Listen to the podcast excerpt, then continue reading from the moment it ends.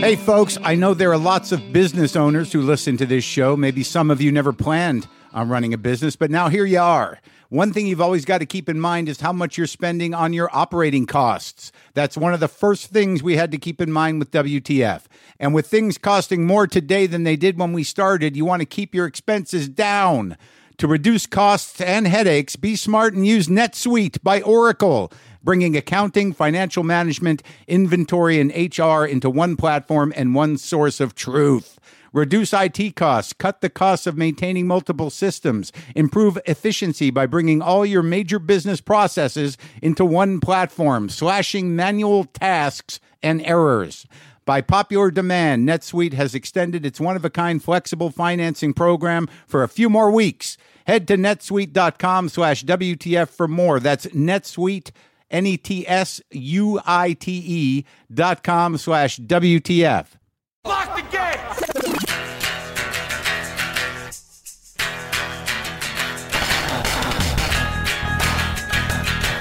All right, let's do this. How are you, what the fuckers, what the fuck buddies, what the fucksters, what's happening?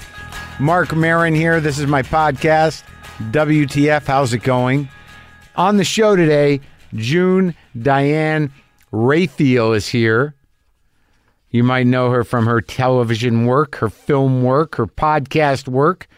Uh, that show with Manzukis and her husband, Paul Shear.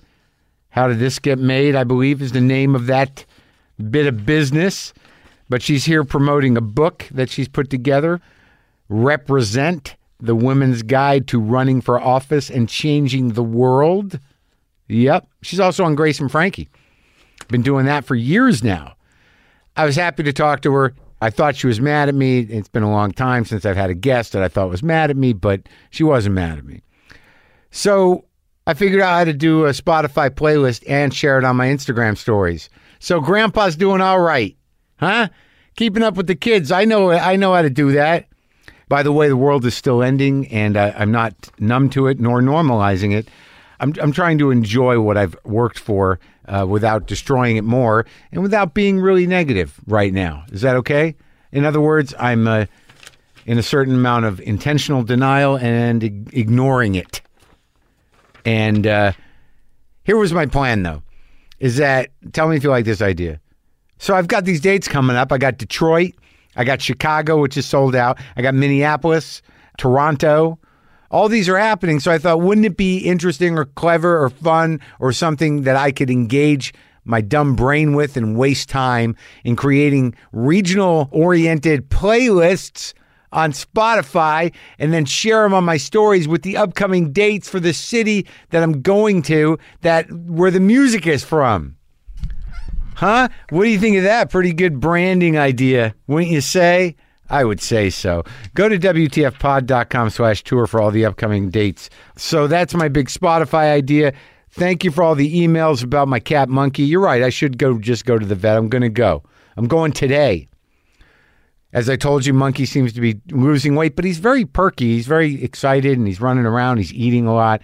He doesn't seem compromised in any way, other than he looks a little t- smaller than he once did because he's a little old man now. But uh, uh, enough people have red flagged the possibility of uh, kidney problems, hyperthyroidism, pancreatitis problem. Like um, he's old and he's doing okay, but yeah, I guess I should go in. It's just the idea, man of getting these fucking cats in the cage. I don't know what kind of cat you have or how how well they're behaved, but to get monkey in the cage, I think is not as hard as once he's in there, he's gonna shit, he's gonna piss, he's gonna like howl. Fonda like is impossible to get in the cage. She gets in the cage, pisses all over everything. Lynn was trying to get me to uh to get this sort of like little bag that you put your cat in. You you put the lay the bag on your on your legs and you put your cat on your lap and then you wrap him up in this little bag and his head sticks out and it's real easy and just carry him to the vet like a little uh papoose is that what you call him like a little little baby in a little bag with his head sticking out and it's like not my fucking cat you know, you can stop that little idea at put the cat on your lap for any amount of time. I mean, monkey will climb on my lap, but they know, man. I, there's no way I'm gonna be able to wrap my cat up like a little enchilada and bring him like a cute little thing to the vet. My cats are terrified monsters. Get into the cage, shit, pee, howl. It's a mess when I get there. They don't want the vet to touch him. And I feel like I'm going to take a year or two off his life just to get his goddamn blood work done. But I should do it right. I can't just let him die. That's a bad feeling. I, you could have saved him. I, he had 15 years. I'll bring him in. I get it. I'm bringing the cat in. All right. So the cat thing is being handled. I'll handle it. Sorry, I'm punchy. I did. I drank coffee, man. I'm. Ba- it's like it's amazing, fucking addiction, isn't it? Can I talk to you about that for a minute?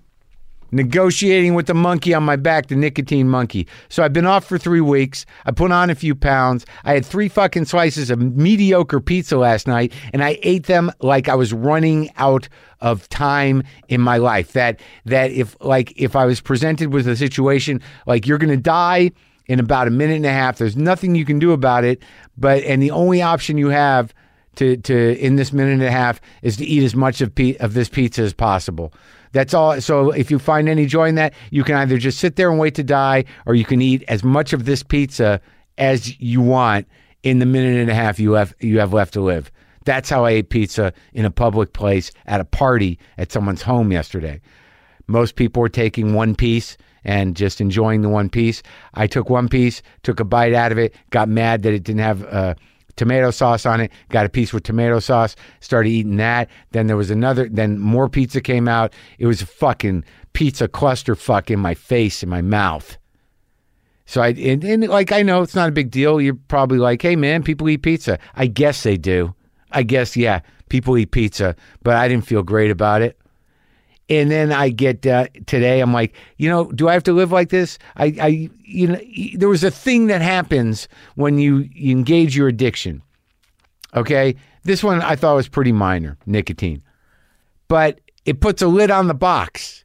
You know, if you look at yourself as a box, you don't want the box open to where things can come out and go in easily when there's no way to regulate, you know, what's inside the box because you're missing a roof. Your my being, my soul, my personality, the roof it gets blown off the fucking thing as soon as I take out the plug. Nicotine was the plug. It was the great leveler. It was the thing that kept me grounded, that kept me from losing my mind. And I just take that out of the picture and all of a sudden, hey man, where's my fucking roof? Where's the roof to me? Gone.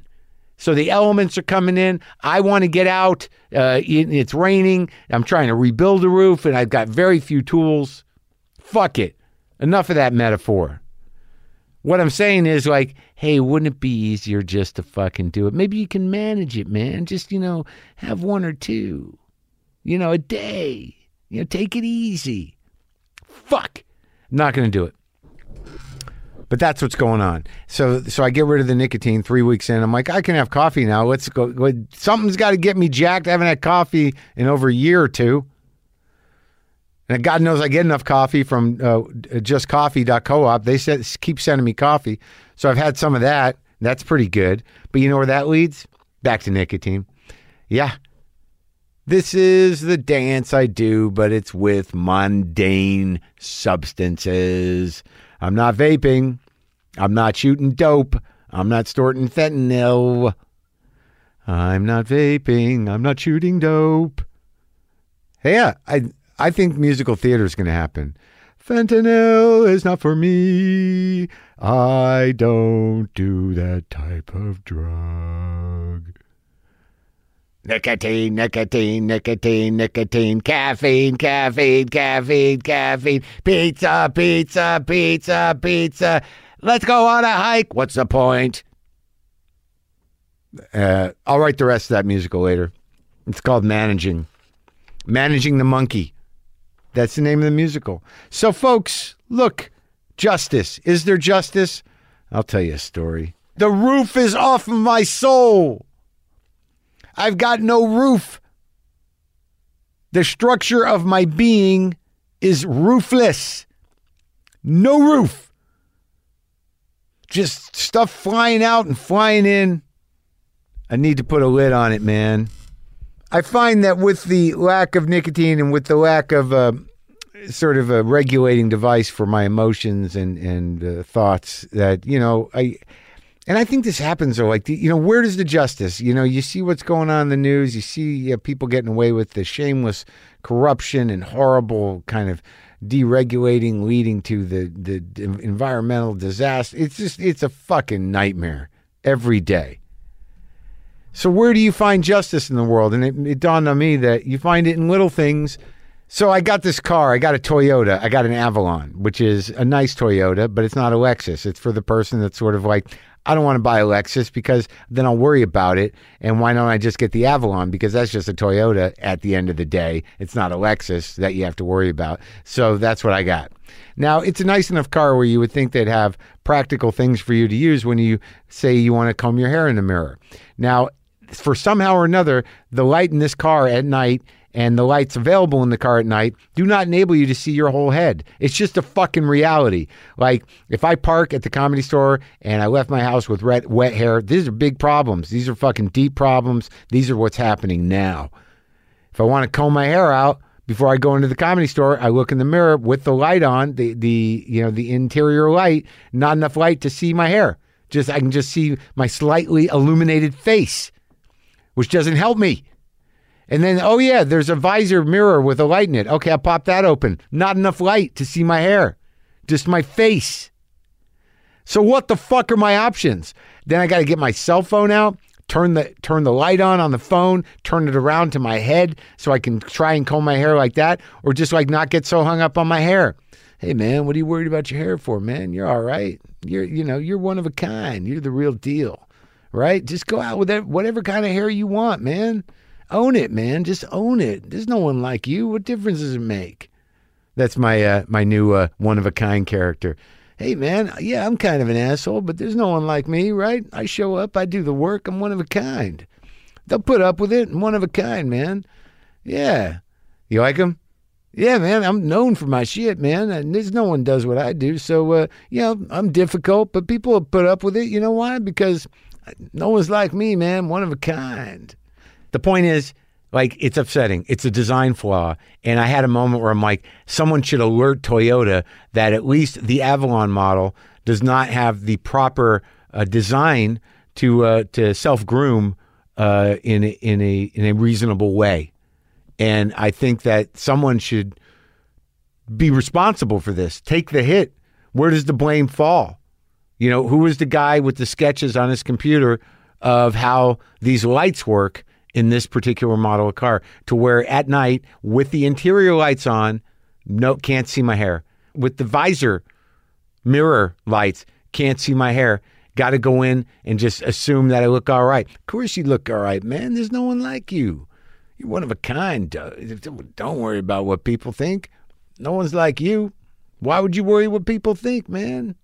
You're fucking one of a kind. Hey, hey. So I haven't written that email. Stop me, please. Just stop me. Let me cover that idea with pizza. That that'll stop me from being the person that leaves a Yelp review about anything. Look, folks, listen to me. June Diane Raphael I I know her. I know her husband Paul uh, from the comedy world. Uh, I know, and I- we've met many times. And I thought that there was a little tension because I almost had them on when she made a movie with her her writing partner, and I didn't. And I thought she was mad at me. I'll cover that with her. Uh, she's got a book out right now. Uh, Represent the Women's Guide to Running for Office and changing the world. She co-authored that book. She always can be heard on How Did This Get Made, the podcast she does with her husband Paul Shear and Jason Manzukis. And all five seasons of Grace and Frankie are streaming on Netflix now. Season six comes out early next year. This is me talking to June Diane Rayfield.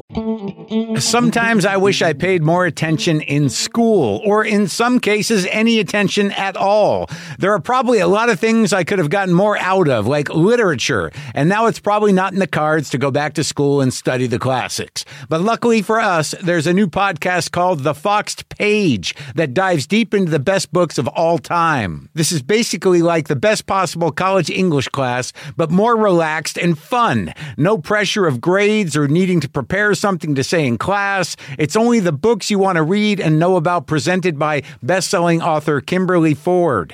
Everything from Cormac McCarthy to Madame Bovary, from classics like Frankenstein to modern hits like Lessons in Chemistry. I love Ireland, but I missed the boat on James Joyce. The Fox page has a three-part series on Dubliners, and that's a pretty great starting point. Want to get the most out of what you read? The Foxed page is for you. Get it now wherever you get your podcasts.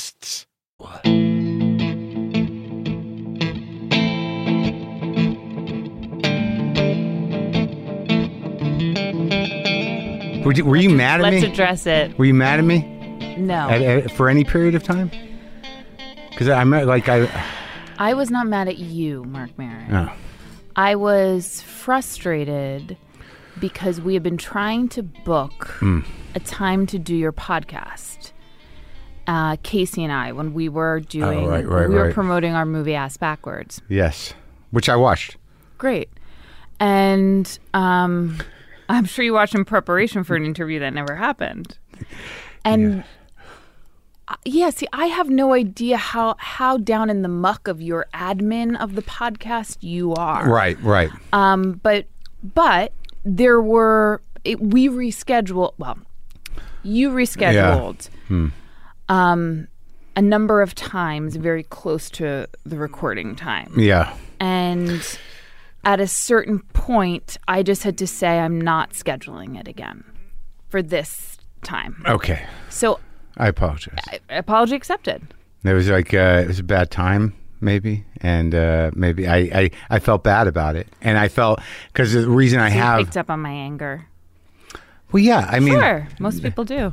no, but I mean, like I you, I think you probably had a right to be mad at me, and and I understood that, and uh, and these things happen in the know what? booking and the, the show business. Of course they do. And I'm always um, happy to see you, though. I'm always happy to see you. And I I do get really I think at that time in my life I also took that stuff very personally. Yeah. And that's silly and I wouldn't now because I reschedule. I mean I have a general meeting I've been rescheduling for a year, just like gonna keep on rescheduling. Isn't that it. weird, though? Yes, and so I do now understand that that is the- actually qu- it's quite natural in Right. the nature of things and Yeah. people's schedules. But at the time, Personal. um, yeah. that fucking asshole, Marin. Well, I just felt like, Mm. uh, well, yeah, I felt like this is my time, and I've organized the day around this. Okay. And at a certain point, I don't know that he wants to do this, and I may need to let him know that that that I feel the same way. Nice. And I felt that. And this is like a big this is So a big that thing. landed. yeah, she's like, fuck him. Yeah. He can't dick me around like this. a little bit. well, yeah, okay, I, Yeah. Oh, it's all justified, but like, this is a long time ago. And like, there, things have happened. eh, Of course. The world is ending. You have children. You're, Yeah, right at right at that time, I decided to procreate. just when I saw it all going down. but it's weird, though, that you have to learn these things in this business because I took it all personally, too. I always took it all personally. Like, when people. You know, the the assumption of people big timing you that was another one where you have people you came up with and all of a sudden they're not getting your not emailing back. What's that about? I'll tell you what it's about. Usually they're busy. Sure, I know, and it's the same thing. Like I remember someone Mm-hmm. telling me when you are in school and you have to walk into a classroom and you're late and you walk in Yeah. and you feel everybody staring at you Right. and you're so conscious of your body walking over to your seat and you're conscious of sitting down Yeah. and like settling into the Right. energy of that space and just how intense an experience that is. Mm, What grade is this? This is any grade really, but I mean I remember that just feeling like eyes burning through me and being so aware of Yeah. myself. And then and then when you're the the student in class and someone walks in late, Mm-hmm. you look up because something different has happened. Right. That's it. yeah. You know, that's kind of it. You're simply noticing like a pattern has been disrupted. Right. Something that was happening is now different and I'm my eyes are going there. Eh. Right. But but there's nothing else I'm thinking of. yeah. Yeah. So, So I try to remember that that it's Oh. That's really nice. not about me. I tend to think if I look down, I'm invisible. I like, like if, if I I'm want. not here. Yeah, I'm yeah. like two dimensional. I'm just you gonna can't be a just- shadow. Yeah, I'm. I'm, I'm Yeah, just you won't see worming through this. the air. You can't see anything. Yeah. I mean, I also was. So I'm five nine. I was my full height at eleven. really. That's a very tall girl. wow. So I was also very aware of my like my body and my stature and tried to make myself similarly like look smaller. D- Were you hunched? Mm. Yeah. And I remember having an acting teacher in, at NYU pull my shoulders back Yes. and really force me to Isn't that uncomfortable? Breathe. Like you, like feel like, Breathe. and you feel, and it did it happen when you did that. Did you realize like this is how it's Oh, I, supposed, I it's supposed to cried. be? I cried when she touched my s- shoulder. When you, oh yeah, because when you open like that, Oh, you're like, it's "What?" so vulnerable. Yeah, yeah. I'm unguarded. yeah, You absolutely. can see it. Absolutely. You can see it yeah, all. you can see all my pain. oh, I thought I was hiding it so well. I still feel it now. Yeah, I When know. do you do? Are you op- oh, like that? Do you walk like that now, regular? I don't walk like that regularly, but if I need to open up, like I could just like that. Oh. could- a- Actually, when I get massages, I often cry because I have so many like pain points in my body. Really? Mm-hmm. Like just uh, you when they pushed on them. It's, Oh yeah, oh yeah. Now, okay, so because I have that too, and it's fairly general.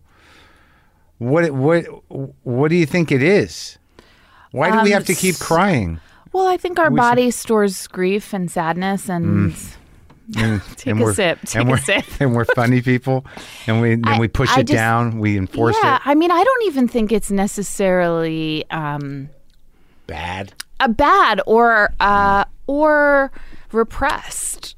I think the pain of Being the human experience, yeah, and just our bodies storing memories. And Okay, so you're saying you're depressed. Are you in medicine? No. I didn't know another way to say it. I just didn't. I couldn't figure out how to get it out. no. Did you grow up with a huge family? I grew up with two older sisters. Oh, how are they doing? They're doing great. We're very close. Hmm. Really? Very, very close. Why yeah. Mm-hmm. do you uh, now? Your name is pronounced R- Raphael. Why did that happen? It's how don't it's know. always been. I don't know. why I'm taking this tone with you. It's it it's spelled Raphael.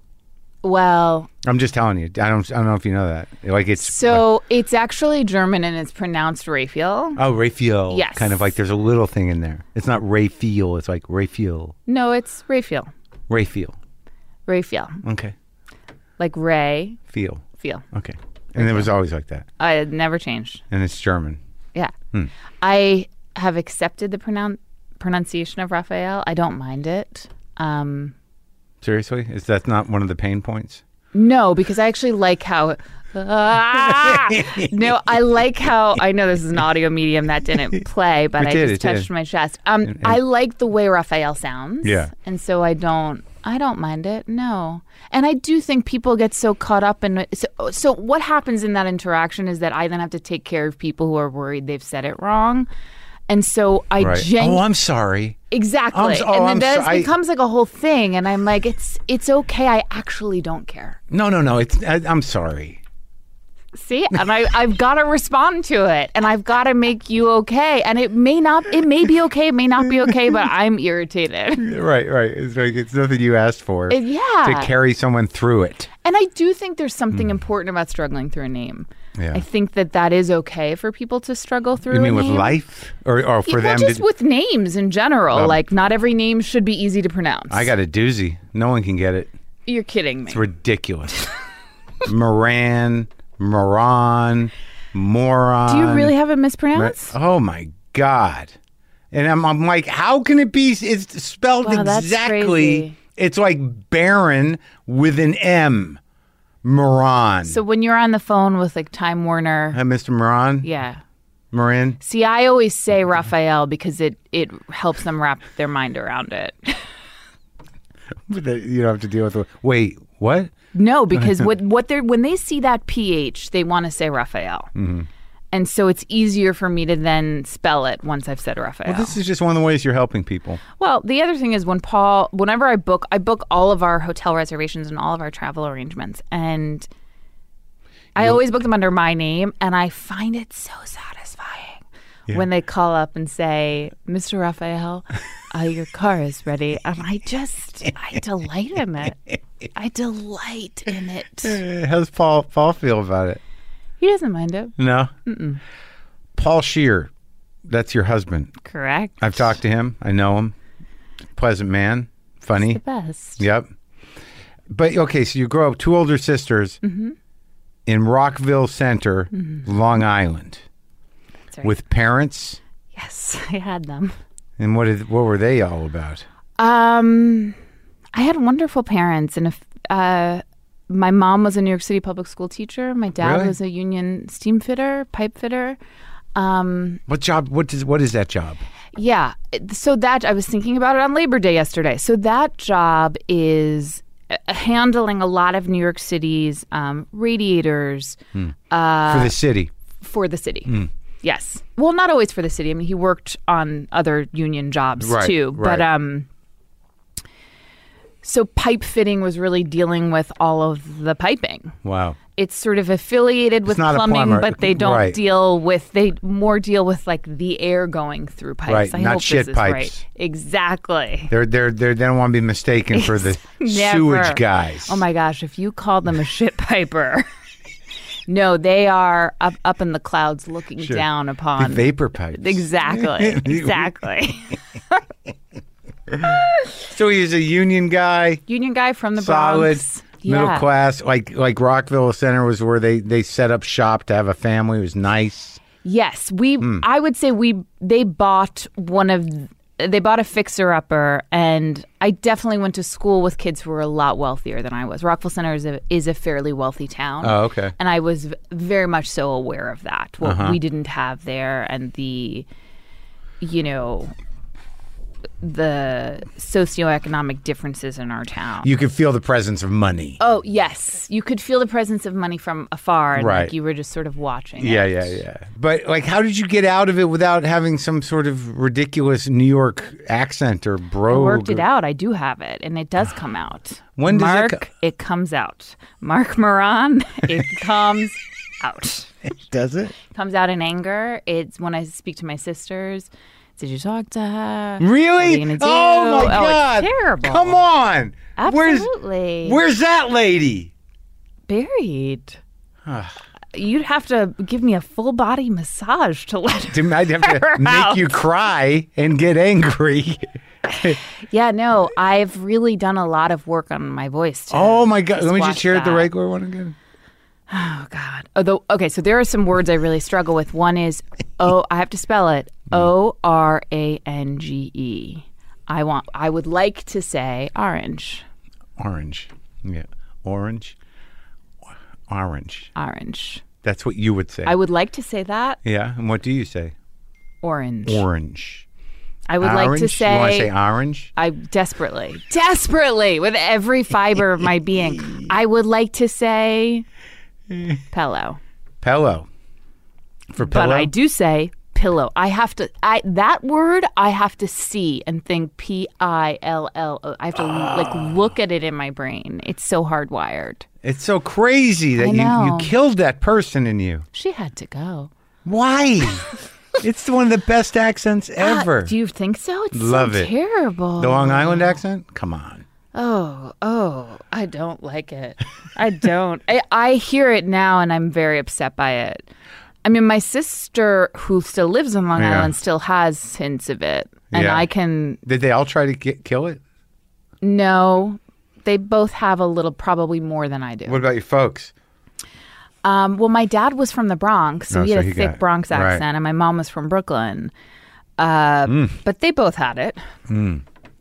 God, it's so sad that you would revise history like that. But that's the first thing you do when you go to acting school is try to work your accent out. Is that true? Yes, you're in. I went to NYU and at the Tisch School of the Arts, at the Stella Adler Conservatory of Acting, we had to take voice. Voice class was one of the first classes you took to Yeah.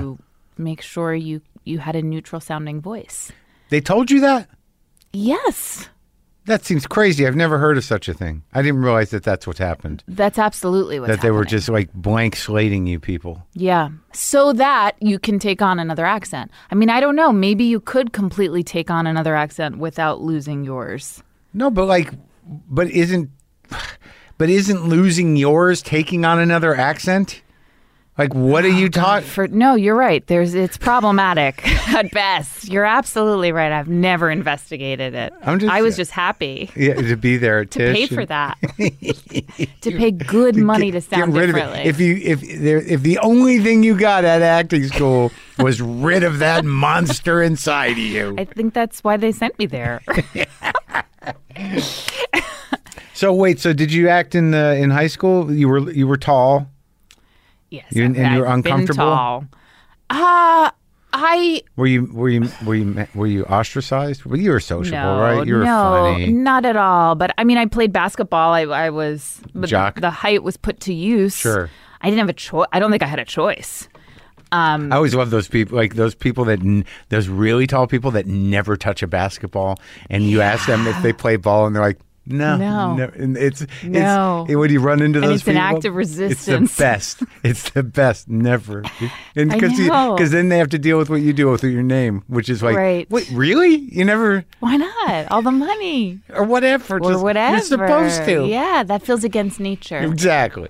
Yeah, no, I was I enjoyed it, but I played basketball and I mean, I, it was just hard. I mean, it was whatever. It wasn't that hard comparatively, but Mm. it it was I definitely remember towering over my teachers. Wow. Forget about the boys, just the the teachers. Are your are your sisters tall as well? yes, but not as tall.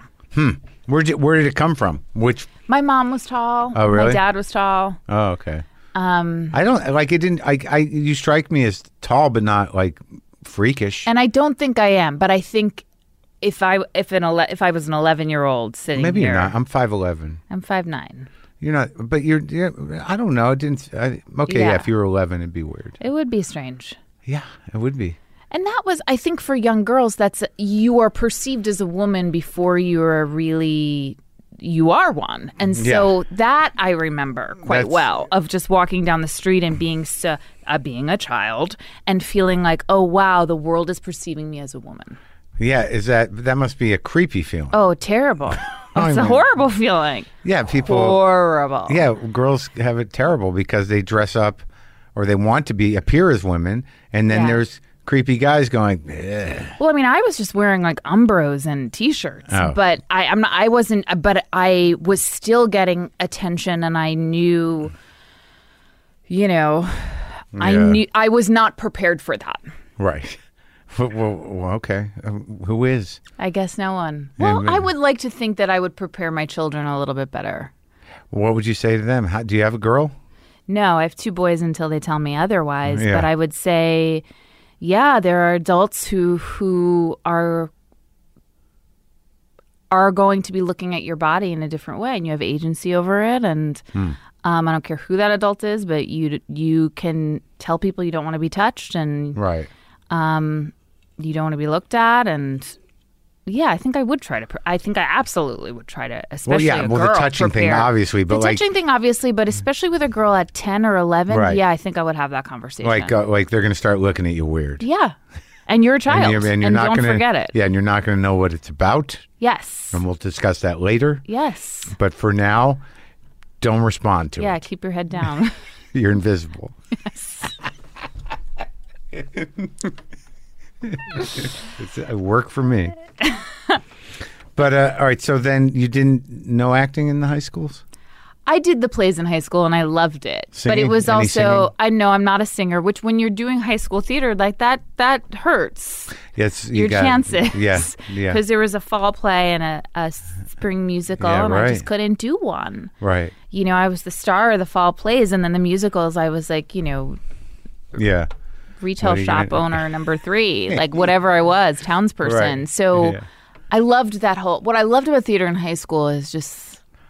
There's, it's so inclusive and Yeah. just kind of like we'll take all we'll take everybody. Oh, yeah, yeah. We'll take everyone. The theater, the theater, Theater club. kids, like, I just love yeah. that. Yeah, yeah, it's nice. It's, uh, I So think nice. they turn out to be pretty good people, most of them. yeah, and it was just fun. What made you decide you wanted to commit your life to it? Oh, because I loved it so much. That was it.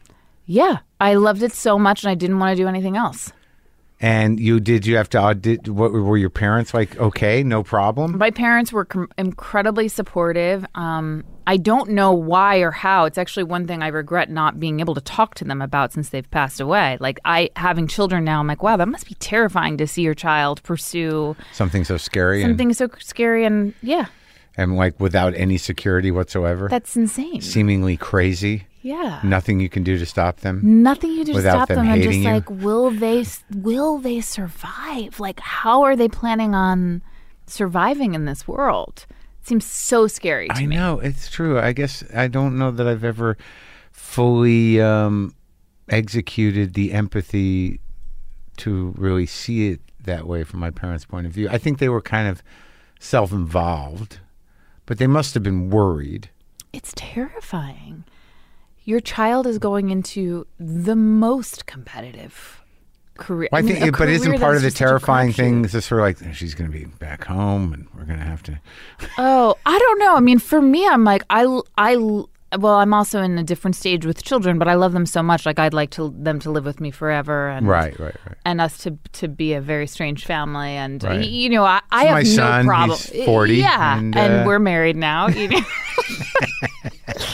Paul's passed on, and now we're together. Just seemed to make Um, sense. yeah. He's in the house, and No, I just I don't see that as a burden. I'm like, oh, I think that's so not. I would love that. Yeah. Um, but but I mean, I also have thoughts on like why we no longer have intergenerational homes, and I think how that's negatively impacted so many people. But um, specifically you do have thoughts women. about those. Well, yeah, I think we used. What do you mean, like to- having the grandparents in the house? Mm-hmm. having and- grandparents in the house, having caretakers in the house, being able to take care of the elderly in Right. the home, just That- having right. more hospital uh, bed in the living room. ac- potentially having more access to that like village of support. Mm-hmm. Did you grow up with that? I didn't. I mean, I grew up with. I mean, we went to go see my grandfather every weekend, but he was in a nursing home. Right. Um, but I, I do believe that we uh, we're suffering under this new model, which is we're all in our separate little houses. The generations are kept separately. Um, And I nobody- don't necessarily think it's working. Right. People th- don't even think twice. They don't even think to put their parents in the house. They don't think to put their parents in the house. And I also think that because aging and death Hmm. and mortality is so scary to look at, that keeping it away and sanitized, I think the psychological impact that has on people in their middle age, where culture, we, we don't the have to look culture. at Yeah, it yeah, because yeah, we yeah, can keep them somewhere else. so we don't have a realistic sense of it. Death, Yeah, we don't have a realis- realistic sense of it com- We- a coming for us. Right. And we believe vitamins work. Right. We're doing all these other things. And then also, I think we're not, our values are misplaced. So I actually think they're, uh, it negatively impacts us for, and, and certainly elderly people um, in Sad. major ways. Well, there's such um, there's such great sort of emotional and historical and human resources that we, you know, that I think culturally we tend to neglect now. That there's no passing on of Sure. whatever that wisdom is, the humanity. Oh, of it. absolutely. I mean, capitalism has, I mean, once people are no longer able to produce, Yeah. we have no use for them. And I think the elderly are a perfect example of that. We we say we value children, we say we value old people, and I don't think our society actually does because they cannot uh, be a part of the workforce. Right, and also I think people have gotten very self-involved. That just by just by their day to day, the sort of complexities of modern life and the expectations of technology have sort of uh, I ki- kind of eradicated uh, parts of the of the heart and the emotional Absolutely. sensibility that used to be second nature. Yes, and I think you're right about also not passing on verbal, oral stories and Yeah. traditions, and getting a sense of um, history and getting a sense of things passing Sure. and and people aging. Yeah. um, I think that that's troubling. It is, and so what are you going to do? Well, I don't have. Well, I. What am I going to do? I. I mean, it's one of those things. That, well, I mean, we can we. I mean, I know you're you're very active, and I want to um, sort of move through like some of the stuff that's in the the book because I, I I this guess it's I, related to the book in a way. I It mean, is. I also I, okay. So my my big not that this is my personal thesis but Yeah. i do feel like caretaking is undervalued Yeah. and so much of it is not paid right so the caretaking i do for my small children is not paid the caretaking i did for my elderly father was not paid at the end of his life and You took care of your dad? along with my sisters Yeah. and and his uh his girlfriend um we all did i don't think i did Mm-hmm. more, Right. more- in fact his primary caretaker was really his fiance and his Mm-hmm. girlfriend but um i think until we can have a conversation for women especially on who's doing that work what is the value of it Um, and it also, to me, this extends to domestic workers too, and, and the people who come into my home and my nanny who comes into my home to take care of my children Right. and valuing and respecting that job, It's a Right. paid job. Yeah. And also the domestic workers who take care of elderly people and, and um, invalids, that work is also undervalued. And it's a huge, not only is it a huge business, Yeah. but it's a necessary thing.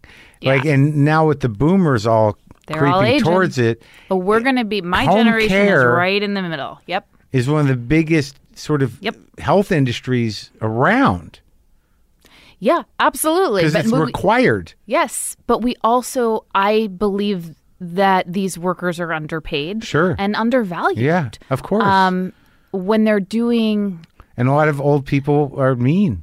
sure, yes, it's very hard work. yeah. Well, the other thing people don't realize about what, coming into a domestic environment is there's. It's not like there's an HR department. No. Do you know what I mean? No, you Oh, yeah. you are interfacing With, With- years of God knows what. God knows what. And t- you're in a home setting. It's not a professional setting as as you or I might understand it. Mm. Right. And so I do think professionalizing it is incredibly important Yeah. for the safety of workers. Sure. Um and also for the value of the work that they do and provide. No kidding. Yeah, I and well, my brother wants to get involved in the field somehow. Like you know, he wants to get involved with home care, and there's a lot of stuff going on with it. Yeah. that's sort of interesting. But yeah, I do think it, it, it that that those people are probably underappreciated. Yeah. But I also think this extends to just sanitizing death in general and all and, and the way I know. we sort of grieve and and how we process death don't and know, how I'm we not- I'm not- process bodies and all of it. I'm I- not good at it.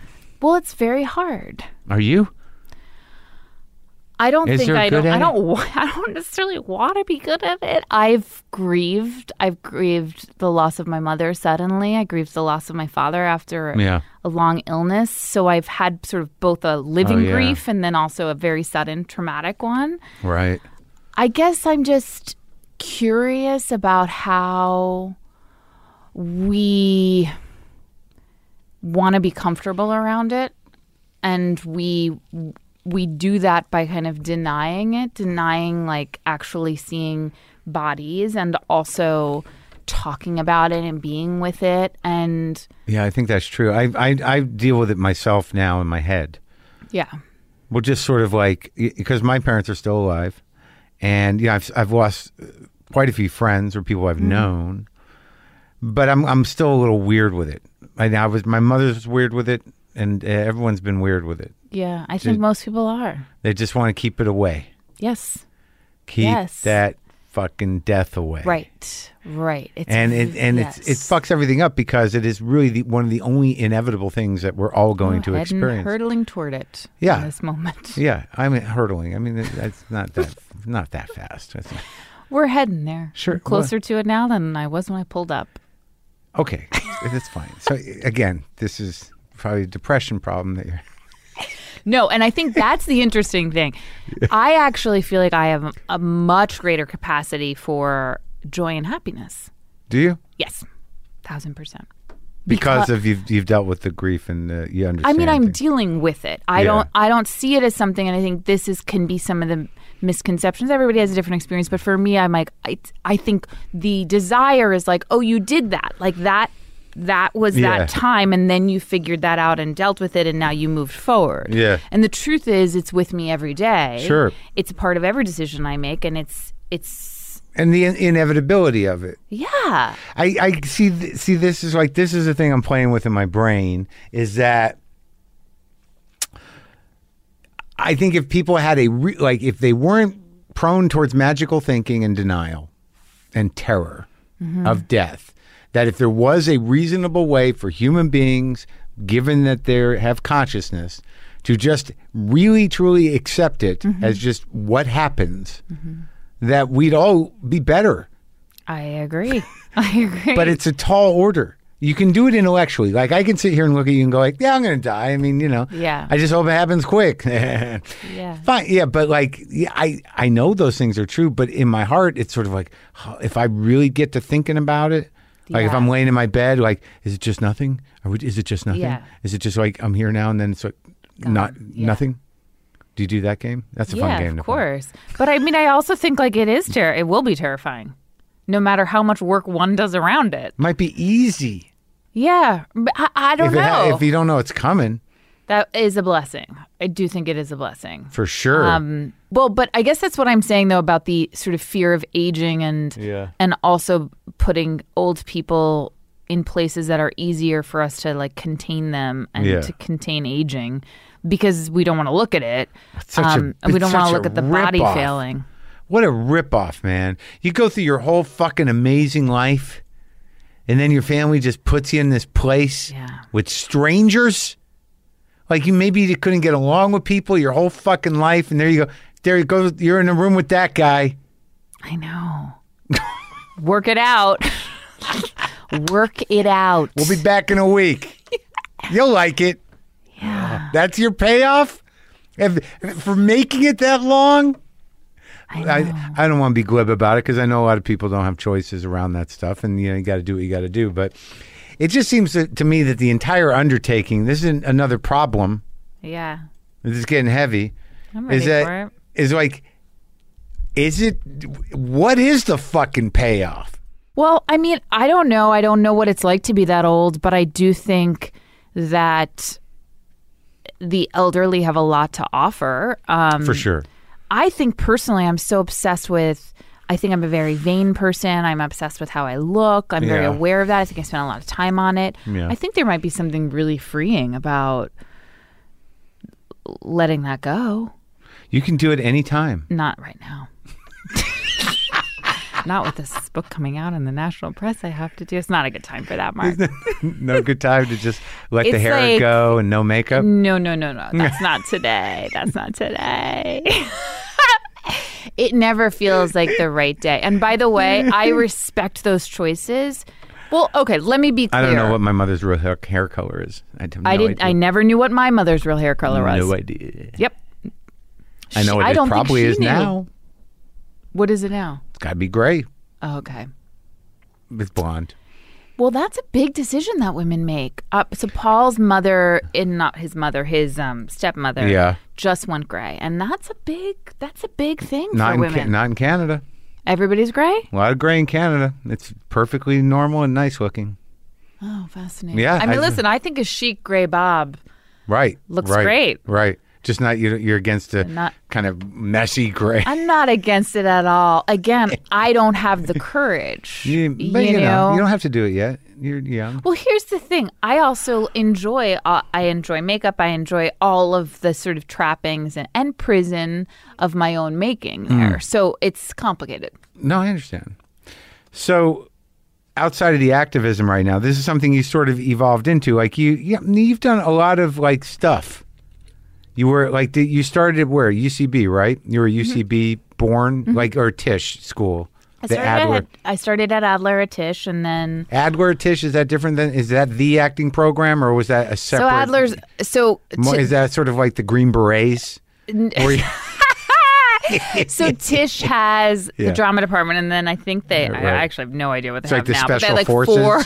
The Adler. It's like there, you got to really so go sad. in deep. Adler was known for, like, the different acting students were in different studios, and Adler students Uh-huh. were known as like bringing a lot of props for their scene work. No kidding. That, was, that was the reputation. That was our signature. Here she comes We with would- the cello. for whatever reason, we would have to set up scenes and Yeah. bring. I mean, I remember bringing like a desk from my dorm room. Like, what was I doing to set the scene? We were all about like, you have to have all of the stuff. that was an instruction. Yes, for our scene study classes when we were doing They're Three going to Sisters steal your and way Uncle of Vanya talking and make you bring desks. and make you bring furniture. this sound this sounds fishy. yeah, This is the seventy-five method. grand a year. This was the method. It was a part of it, which now seems insane. Like we couldn't imagine that those things were there. Well, no, it's nice to have them, but you would have thought they'd have them around the theater, Yeah, no, like available. No. like a desk. like people were the bringing general. lamps. They didn't have fucking lamps and chairs and a No, desk they or two. weren't available. A couch? No, it wasn't for like scene study. nope. Maybe there was one couch that was used for like cross period scenes. Mm. All right, and that was a two-year thing. That was four years. Four years of bringing your own desk. Yeah. it sounds insane. I mean, I remember because Casey and I, on September 11th, I was at NYU. I think we were in our, our last year there. We must have been on our last year. Yeah. And um, we had, we got into the Tish like showcase where agents were coming. Oh yeah, those. And I had an internship and I was in the subway when, well, let me be clear. yeah, I was when I got out of the subway Yeah. on 57th Street. Yeah. I heard that a plane had crashed into the building, and I was carrying all Yeah. of our props. So I Yeah. think I had with me like a lamp and like an ottoman. Like I was carrying, Yeah. and then I once we everybody realized what was happening, I I had to get to this my boss's apartment on the Upper West Side, who very kindly let me stay there. because while your house was downtown, We lived in Brooklyn, so we couldn't even get there. Oh right, right. And I just remember carrying like all of our props through Central Park. The worst day. Oh my God, the worst day. And at that time, thinking w- we're under attack. Like at any moment, another plane will fall out of the sky. And but And you I'm got holding your all my ottoman. props. You got- For But- dear life. did you did you create some sense memories that day? Maybe that's what's right there. Yeah, maybe that's it. Yeah, maybe maybe that's that- why you're crying during massage. Probably. because like you that day you you couldn't be as present as you wanted to be That's probably right, Mark. because you were worried about the props. Yeah. And why was I still, why wouldn't I have abandoned them? Well, you probably they were probably things you wanted. I you think liked they them. were NYU property. Oh, they were. they were dorm room props, I think so. but no, they couldn't be. You were living in Brooklyn. Oh, yeah. I guess we were in an apartment then. Oh my god, I don't know. really they weren't schlepping mine. shit. Oh, yeah. We would schlep shit all over town. So you did four years of this. Mm-hmm. How'd it go for the the showcase? Not well. We didn't get it. Well, we didn't get into the showcase. And when we auditioned for it, we had to, I think we did two scenes, one from that Diana Sun Yeah. play. And then when we changed, we had to change into another costume and come back for the other scene. And when we left, I remember staring at Casey and like her, her fly was open, just open. Yeah, And then her blouse was like completely mismatched. And I knew we were in trouble, that we had not presented our best selves. Um, it was very hard. I mean, the, it was ve- it was a But- very competitive. but you did it together. yeah, we did it together. With the two, like you you were a team in college. We weren't a team in college, but we were very we were best friends, and so we were very. Oh, so you were there connected. together, but you but you didn't you didn't do your you did scenes together. yes, we did a scene because we were trying to get into this showcase, and you could do scenes with somebody. Oh, okay, all right. And you just knew y- in your guts. Yeah, I knew. wasn't God, your it night. wasn't. Wasn't your night. So you graduated w- eh, without representation. without representation and then we started it was really casey who found ucb and Was this the old one, the original one, down in the twenties, twenty third? this is the one yeah under Gracides. um Oh, no, that's and different one. Yeah, that was yeah. the second one Right, we weren't second at one. the first one um and we started writing a sketch show before we found ucb and somehow some way because i had never taken a class there Yeah. we got the thursday night 8 p.m slot to do our sketch show and there that's a big deal, uh, yeah it was a really big deal because we weren't like homegrown right? Okay. So it was a very big deal for us to Outsiders. have that show. Yeah. And then from there, we started taking classes. Yeah. So it was just a strange way in. and you went through the whole the whole process. Went through the whole thing. We went to the Aspen Comedy Arts Festival. oh, what year? I think Must it have been was the towards the, last end. year. Yeah. Mm. Maybe second to last year. Right. Yeah. Um. What came out of that? Well, we got agents and we Mm. You- started with the same writing. agent? Still with the same agent. No kidding. Wow. Good for you. Yeah. And Yeah, that was the beginning of all of it. I mean, it was interesting because at the time, you know, we only wanted to have the sketch show to feature ourselves as performers and actors and just get acting agents. Mm. Right. And we were pursued only by the lit agents of all the big agencies, Huh. which I remember taking as a huge insult. It's actually a compliment. I know, but at the time I was Yeah. like, we're not attractive enough. Like, Oh, we've got to accept it. God. We have to accept it, Casey. Like, we're not Oh, attractive man. enough to be actors, and we are being told that.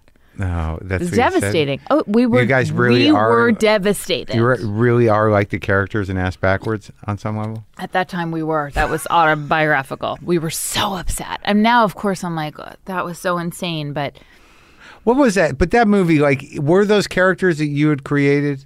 Were those existing characters? uh, no, No. they were sort of based on our time in our 20s Oh. and just what we were up to in, in the East Village of New York. But Okay. they weren't, yeah. yeah. They weren't like characters we did in our show. Oh, or they anything. weren't. But that experience of making, like, you know, after, I mean, you've done, you did a lot of stuff. You you seem to work a lot. You're one of the cool kids. What'd you do in Zodiac? I played Mark Ruffalo's wife. Oh, I got to see that again. Very small role. Oh, it was. Mm-hmm. Was that fun though? Dark Fincher. Did you it have was to do the a million first, takes? Yes. And it was the first job I ever Have had. you, and I talked just about thought, that- have like, Uh, you talked about this on your show? the number of I takes don't you did think with I Fincher. have actually. So you did a I little. mean, I love him so much, and he was so kind. He was actually so kind to me. David Fincher. Yes, I just didn't. That was the first professional job I ever had in front of a camera, Uh-huh. and I was doing forty takes minimum. Do you know I did two hours with him in the garage, and he wanted to do it again. so we haven't released it. I have a David Fincher interview in the can Oh God. because he wasn't happy with it. That's crazy. I mean, that all lines up. wow. But you had a good experience, huh? Uh, no, I remember Mm. finishing and thinking like I don't want to be an actor. I guess I or I don't want to do film like this. Yeah. I thought that's what it was. Yeah. Um, It's kind of to weird, do a right? movie. Yeah. It's like stifling because you Listen, kind of. I love his movies. I think he's No, no, a great. genius. I'm I just just, talking- I was so paralyzed by it. I'm just think I'm just talking camera work in general. It is Yeah. disillusioning. You know, th- there's sort of the continuity of doing the work. It's where you really realize, like, you know, your romantic idea that you come into it with when you do plays or whatever, or whatever you think being a star is going to be, it becomes a job real quick. Yeah, real fast. you know what I mean? Like, are we going to do Yeah. that again? Oh, really? That was so good. yeah. And then by the time they go, that's it. That's a that's good. Well, that's Yeah. a take. And you're like, that was the worst one. I know. and then nice. also I st- I really struggle with just like the big vacuous lens and just feeling comfortable with that. What? Oh, Just a camera? You mean? Yeah. Yeah. I never know. I'm now. I'm not real good at knowing what camera's mine or whether it's on me. Oh, I ask immediately. It's the first thing I ask. I know I should do it more, but I think I always give it my all every time. I'm be- I'm better now. I do with- not. Oh, I, I know. I know when really I good know at- when I- they're doing. I- what I I know when they're don't- doing my coverage. I, know. I know. okay. I'm yeah. not dumb. I'm I not- mean, the, and the reason why I do ask sometimes though is because if I want to improvise or find something that I know is going to screw someone else up, I Mm-hmm. wouldn't want to do it in someone else's take. right. Like I can use that editing brain of like, oh, they'll never use that there. Right, right, so Yeah. you know, I don't want to mess up their their side of it. Right. Yeah. It's nice. Yeah. It's like it's a tricky business. It is. It's so technical. I think that's what people don't understand. It is so. It's such technical work. Yeah, when you start to do take after, after take, and you're like, "What what's going? What was wrong with that one? We had a lighting thing. Like, what does that mean? What does it mean?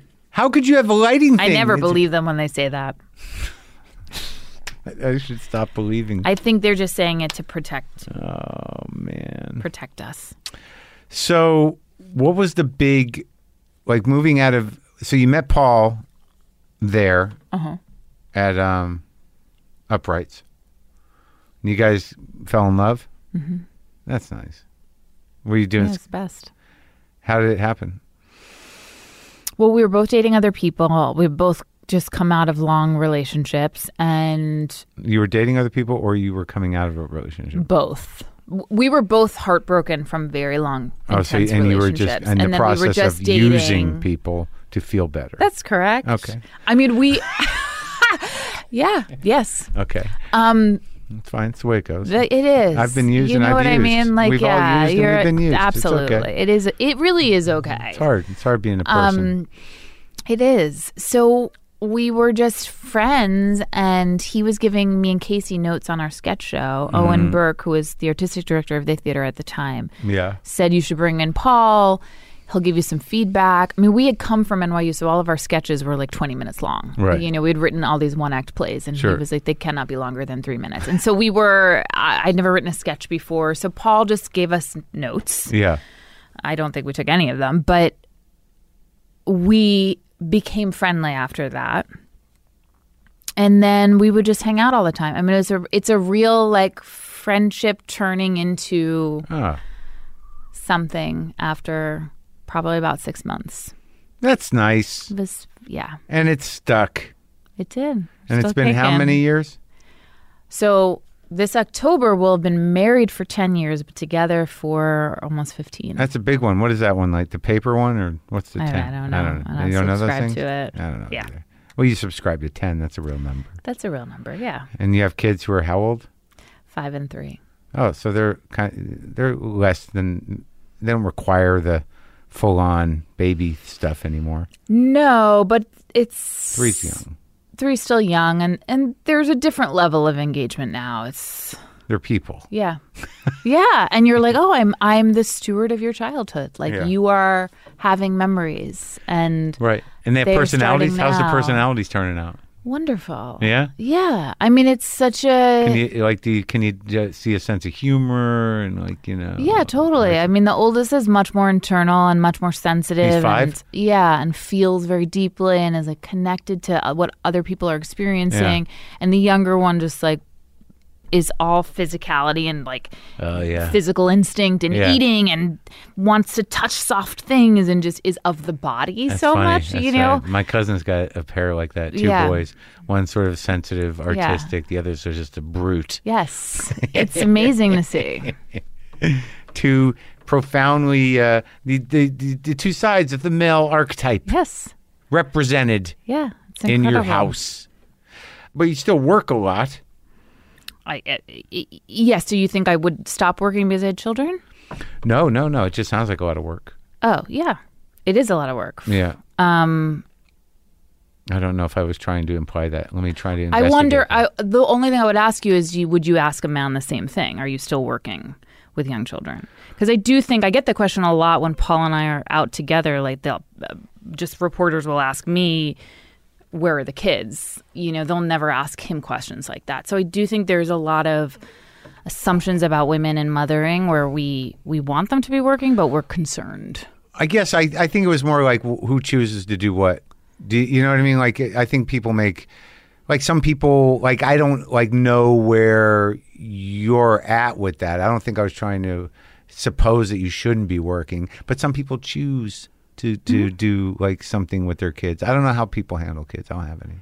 Yeah, I mean, I think that I do choose to be with them um, a lot, and I it's very challenging. Yeah. and I think most most I think the troubling thing is like a lot of women are in this position where you're kind of apologizing for working, and then Sure. also apologizing for for spending time with your kids. So you're not there's not a lot of understanding and support for I mean I even have trouble with the term working mother Yeah. as though mothers who stay at home aren't working. I mean, they're doing harder work than I'm doing, Oh, my God. I certainly. can't but imagine it. I can't imagine it, and I I don't want to do it. Right. But it weighs on me every day. Th- I think it's sort of a tension I just live with, which is how, and also like trying to kind of investigate my own ideas of time and Yeah. like does va- is valuable time spending like eight hours a day with them? I don't, Right. I don't know because I don't think I'm offering them the best of myself. Yeah, I don't think my parents were around much at all.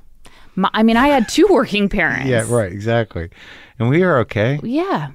Yeah, I don't know why people ask that question. It's a little weird because, like, I like my parents. My dad was certainly never around, and I think my mom really tried to keep herself busy. Did she not work outside the home? Hmm. What was she doing? She used to substitute teach. She didn't really really engage in in real jobs until after until I got older. Yeah. Until they got divorced, I think. So she was around, but you know, not hanging out with us that much. Yeah. Yeah. I don't know what she was up to. Yeah. I mean, and I don't, I think that's probably, I would have a hard time being with my kids every second of the day. That's not something I want to do. No, of course I don't think not. that's the best thing for them Who the either. fuck would want to do that? Um, Yeah. It makes it inappropriate. My mo- I was my mother was around a lot when I was three, but when, by the time you're like eight, it's like, yeah. oh my god, we can destroy them. Yeah. I fully support your your- your need and desire to n- not spend time with your children. Thank you.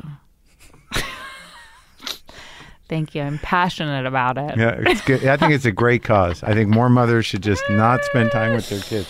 But now this like this Grace and Frankie thing has gone on a while. Yeah, we're in our well season it? six is coming out and we'll start shooting. They're just going to keep Actually. going, huh? Yeah. Well, I don't know That's about that. amazing. Congratulations. Thank you. I mean, it's like I can't imagine what what what that whole feeling must be to work with those particular women. it's amazing. I it's I mean, I can't- crazy. I've talked to Jane Fonda. Lil, Lily apparently doesn't like to do these things alone. So Did Lily do it with Jane? no, I'm sorry. to- Uh, okay. they, that was offered, yeah. but I'm like, I can't. I, I don't want. It wouldn't be fair to either of them. Yeah, I or me. understand that. Yeah. You know what I mean? I understand it's easier. Yes. But Always Jane was- easier to have a friend. Yeah, kinda. But like, it, it gets a little weird if you want to ask. Like, okay, this is for Jane. You you know yeah. what I mean? You be silent. Yeah, Jane and I had great. Uh, that was a great time She's for me. incredible. Yeah, and Lily, I think, would also have a nice time, but I don't know why she won't do it. Um, you know, it's okay. Yeah. But what have you like in terms of like coming into this after having a certain amount of experience yourself in doing television of different sorts? What what do you what, what are you taking away from working with these two particularly amazing women? Um, a lot. I feel well. F- I think they've really taught me to be a lot braver as a performer. And Oh yeah, yeah, definitely, and to not be afraid to stop worrying about doing it right or pleasing the director. That Hmm. for me, that was a really hard like muscle to get rid of. The idea of like, oh, I want to be right. I want to be a good student here. Right, I want to yeah. do the right thing Yeah. for for the people who need it to be right right. you know, I think they're both so comfortable in failing. Right. And that has been the biggest lesson for me of like, oh, it doesn't have to be right. I'm on, I should be failing actually every day here. Right, or just taking chances. Yeah. And also, they've got nothing to fucking lose. It's extracurricular for them at this point. I mean, they're literally doing it because they want to. Right. Yeah. you know, which for me has been so amazing to be around. I Uh-huh. feel like on other things I've worked on, if just talking to actors and stuff, everyone's kind of listening to what other people are auditioning for or getting or what's going on. And on on Grace and Frankie, like they're they're there. Yeah. You know, they're so Right. fully like there. Right. Yeah. This is the thing that's Yeah, yeah. going on. It's not outside of here. Yeah. You know what I mean? Yeah. And and it's so refreshing and it's the way I want to work from here on out and it's amazing. And when you go out into the world, do you have a, ni- a lot of nice, like, middle to older ladies that are like, there's that lovely lady from the Yes, show." I have yes, totally. But but I, people have a love-hate relationship with my character, so they love her. Yeah. But they're also you know, like why are you so mean? You're such a bitch. Yeah. Like d- you know, so so it's both I get both things, but yeah, the fan base is crazy for the show. And it's not just older women. I've been shocked at how many 19-year-olds, 20-year-olds watch the show. That's great. Yeah, they love it. But it also speaks a little bit to what we're talking about in terms of the elderly. Yes. Great Absolutely. examples. Great examples and examples of like um see that's why I think Grace and Frankie in its own way doesn't get like the critical love. It doesn't get all of the sort of zeitgeisty stuff. No. But I do think in its own well, it has a huge viewership, but in its own way, it's actually very quietly subversive and is presenting another option for aging Mm-hmm. that looks different, that's outside of a nuclear family, that's outside of like a traditional partner, that's two friends living together, taking care of each other, Yeah. Uh, and are sexual and are angry and are all the thing, are, are every emotion. yeah, you know? they're they're they're like they're there's they're, they're fully rounded uh, humans. These older people. Yes, and, and but since the Golden Girls, I mean, that hasn't really. Mm. That's true, They've yeah. been a punchline, but they haven't been real characters. Right. I think the Kaminsky method's trying to do that. Yeah, too, I with the haven't seen men. it. Well, it's, you know, it's a little sticky, but it's Yeah. good. Yeah, it's Alan Arkin and Mike Douglas. Oh, What could be- yeah, I mean, I what could be watched that. bad? Yeah, I think you guys should do a crossover Oh episode. my god, that would be incredible. It'd be kind of hilarious, wouldn't it? they just meet. Yeah. But that's a steady gig, and that's great. Do you do the podcast? Is that weekly? Oh no, we. all I mean, How did this get made? yeah. How did this get made? We do once a month. Really? Yeah. Oh, I didn't know that. Yeah. So that's a fun thing. That's just a fun thing. Mm. But uh, my my uh, producer Brendan listens to it regularly, and he said that you know you over the last couple years you've, he she he can feel the the sort of uh, the pull of, of politics and doing the right thing, Oh, that's fascinating. which would uh huh where you just sort of like and it's like oh Jen seems to be you know, talking about some Yeah. real shit over there. Well, as the only woman on the show, there Uh-huh. are times where I actually don't feel like it, but I then feel sort of I must address some Right. of, you know, and um and yeah, certainly I I I don't think I mean what what choice do we have but to address Well, that's it. But that, well, I know that's the thing, though. Like, it's a weird thing that I've been experiencing on stage and certainly on this show, which I, you know, I used to do politics when I was younger. I mean, I Yeah. did talk radio, for fuck's sake, right. uh, for, you know, Lefty Talk Radio. And we made a decision coming into this show to not do that, to make it more existential and make it more about human stuff. But then it just got to a point where, like, you almost feel shitty for being entertaining. Like, in a way, it's sort of like our job is to entertain, but it's like there's part of me that's sort of like, haven't we been entertained enough? Yeah. Isn't entertain isn't entertainment time over? isn't the puppet show done now? Yeah, recess is done. Let's get back in there. yeah, I totally understand that. Well, th- I mean, I assume that's where this book came from. Yeah, although I think the book is funny too. I mean, I don't see the book. I think the book is taking a pretty dry subject, which is running for office. and how- Represent the woman's guide to running for office and changing the world. I mean, it's it's it's that that's, it seems real. yes, it is totally real and it's tangible and it's like factual and it's something you can kind of sink your teeth into. Were you brought in for to be the funny person?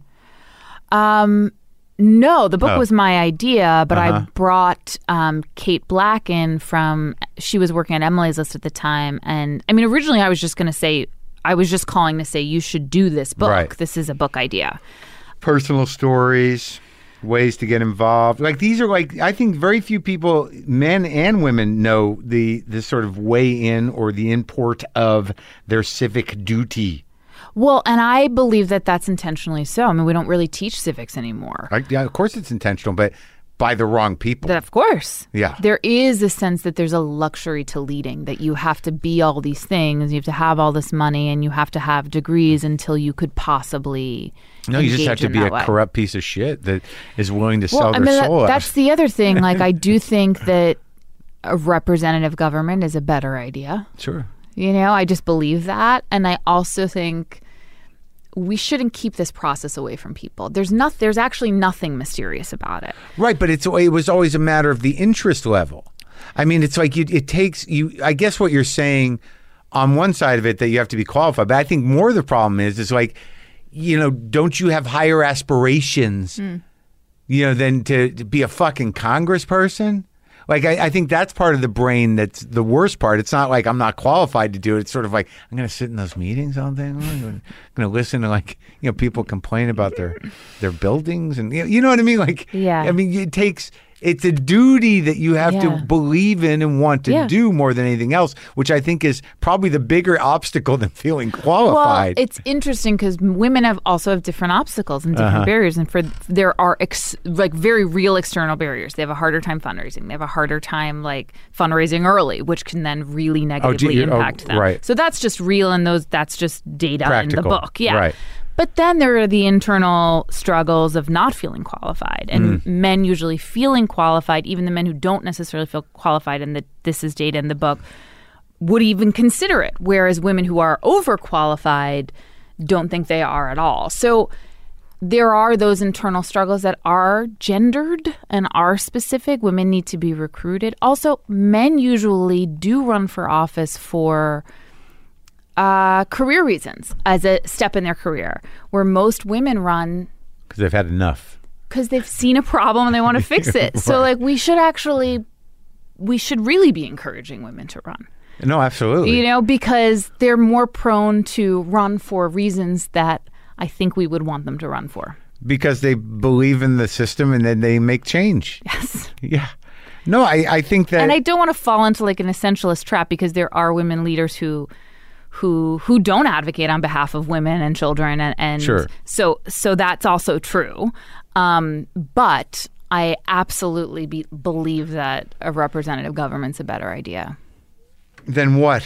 than the one we have What do we have? we have a government that's majority white men Oh, okay, representative. Oh, I- yeah, you're Yeah. not saying dem- democracy. You're saying no we do have okay. a democracy Okay. but But right, it's not Yeah. doesn't represent the numbers of Yeah. the pe- right. It's not equal representation. Yes. got it. Right, I, I I agree with that, and I, I but I do still think like you know like even me. I think like you know who, like when people who would want to fucking do that job. do the job yeah I mean it, Why don't you? I I very well may I think you should. Yeah, I'm I'm definitely open to it. Like That's what- sort of in the spirit of inquiry why I wrote the book because Well, what- I was what- just like, oh, what Where after would the you start, election? do you think? I don't know. Um, What interests probably you? Mm. locally. I mean, there's a l- homelessness in LA really interests interests me. Um, there's a lot that I feel passionately about. Uh, so Oh my God, the heartbreak involved in being ideologically progressive to fight those fights. You know, like, and listen to me, I'm like, I'm not, like, I can talk, but to, the nuts and bolts of, like, you know, fighting those fights in within the government, you gotta, you know, you gotta have some steam, man. Yeah. Well, and I think that's like also a tension in the book, which is how do you dismantle these systems? Are you better off from the inside or the outside? Because there are a lot of fucked up systems in place, you know, campaigning, money, all of it. Yeah, eh, uh, can you be of more help? You mean? Yeah. I feel like I'm being so cynical. I think there's hope, and I think that people should. I do too. I think that people should get involved. I do just, too. I, think I just when I talk like that, I'm like talking to myself. It's like you piece of shit. You don't really give a fuck, or you do something. I'm like, I'm doing it. I'm talking. Not enough. Get involved. Hilarious. Don't you have those conversations? Uh, or you are doing things. You feel like you're doing enough. I don't feel like I'm doing enough now, but I feel like I'm doing things. did I read somewhere that you do some other like volunteer work or some other sort of? Have you help? Are you helping Have I somehow? helped people? Are you helping? I'm doing the best I can. Yes, I I have. I'm a part of an activist group in LA that is mainly comprised of progressive women who live on the East Side, and we do all sorts of different Yeah. things, registering voters. oh um, yeah, yeah, uh, postcarding, all sorts of That's good. different actions. yeah. Do you have hope? so much. That's good. You have to, right? Yeah, of Yeah. course. To me, that's just a choice. Like, do uh, yeah, of course I do. Which way do you want to go? Yeah. yeah, yeah. It's a crossroads. Yeah, I mean the this the the sort of planet in crisis is much more dire to me, so that's where I have a harder time finding hope. But I actually have a lot of hope for just people and conditions and Yeah, maybe people, maybe eventually over time, will do the right thing, Yeah. right in time for us to all to be on fire. yeah, yeah. We finally worked out our problems. oh my god! Here it is. No! All right, that's a Oh, good way to end. Do you feel good? I feel great. Did this go all right? I think so. I feel like it did. Yeah, yeah. I did. don't know. No, I know. I You know. feel- I know. I feel good about right. it. I feel like we got over tension that wasn't even there. I really didn't have any tension. didn't I, either. mean, I, I had have to be none. honest with you. My tension was with like the ad, the administrative people I was emailing with. It Right. really was 'Cause very I think I've- separate from you. Right, because I think both times I've seen you recently, um, I've Those said are really the only times I've seen you. So I'm curious what other times you're thinking of. no. Those are the only times. But I, Yeah. what I'm saying is, I've I've gone up to you both times and said, "Are we okay?" Because And I feel like I said, "Of course you yeah. did." Yeah, I know. But you know, I'm just. I know. When was the last time I saw you? I saw you at South by Southwest. Oh, in, in and Austin. I saw that's you on right. the we airplane were, there. We were there for a while. yeah, and then I saw you at the backstage. Texas Film Awards there for That's right. Brooklyn we did- Decker. yeah, that's right. You did that with her, and then I saw you at a Netflix party. And I saw you at a Netflix party where Martin Sheen walked up out of the car. Oh yeah. And I felt very, I don't know if you remember that interaction, but I felt very responsible for his experience. No, it was weird. What did happen? Because we were standing there. Nothing and you happened. Were, We were just standing waiting for the car, and Martin Sheen got out of the car. And I, I was also like, is he going to n- remember me? Like, am I going to be so out of context that w- I'm going to reveal this in front of Right, you? Like, right, my yeah. Mm. co star of five years is not going to know my name right now. So I was worried about that. Yeah. Um, but I just felt. and did he? I can't remember. He did. course. I just felt he did.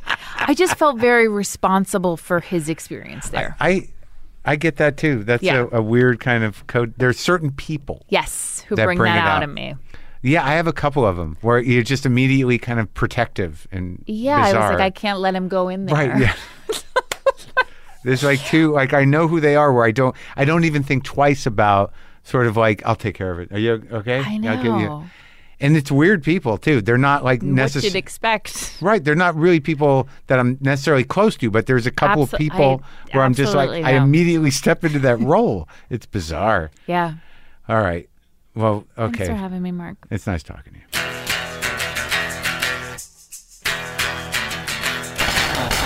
That was nice. I think we settled some things and talked some. I like her. I like her. I like. Uh, I like everything about that person. Uh, her book, Represent: The Woman's Guide to Running for Office and Changing the World, is available. All right, Stratocaster, wah wah pedal, old ass amp, coming at ya.